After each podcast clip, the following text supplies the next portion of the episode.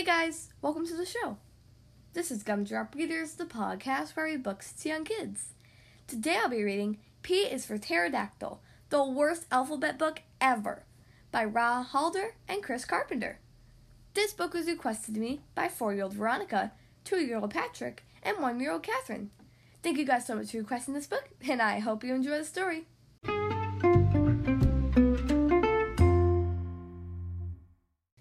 Okay, here we are on page one. A is for Aisle. The bread aisle has not been cleaned in eons, and nine tiny beasts meet to have a feast. B is for Bdellium. We doubt anybody knows what Bdellium is, but it's the only word dumb enough to begin with a silent B. C is for Czar. Shh, the fascinating Czar is secretly part Czech. D is for Djibouti.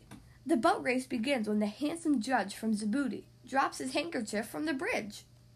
E is for you. Eileen the ewe was so euphoric that the wolves were eaten. She gave the eulogy. F is not for photo, felgum, fooey, or phone.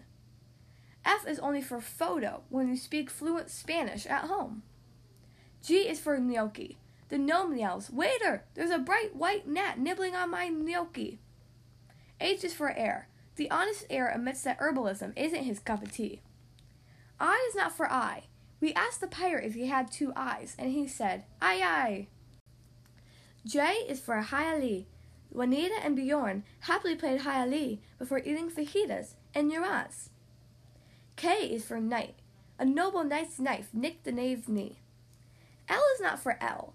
An elephant named L rolled the L train halfway to El Paso and dined on hearts of palm with her folks.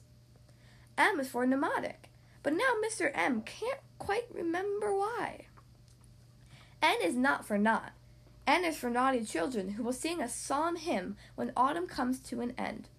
O is for Ouija. The French leopard says, We, we'd love to play Ouija with the wee witch from Oaxaca. P is for pterodactyl. Ptolemy, the psychic pterodactyl, struggles with psoriasis. Q is for quinoa. We can enjoy quinoa in quiche by the keys of Quick Cutter. R is not for R. In England, the Queen proclaims, We aren't saying the R's in butterfly, shark, or lizard. S is for seas. Cece swam through the debris in the sea to see the imaginary Isle of New Arkansas. T is for tsunami. The charging tsunami washed away all of Tchaikovsky's Tchaikovsky's. I don't know what that means. U is not for you. You could never have guessed that the wolf was disguised as the U. V is for five. How romantic. W is for wren. The wren wrapped the rabbit's gift in red, but forgot to write a note. X is for xylophone. Xavier's extra arm made him an exceptional xylophone player. Y is not for Y, but Eve, who is wearing yellow shorts, yells, Why is the Eiffel Tower upside down? Z is for Zhivago. Good night, Zhivago the zebra. I've enjoyed our rendezvous. Zzz. The end.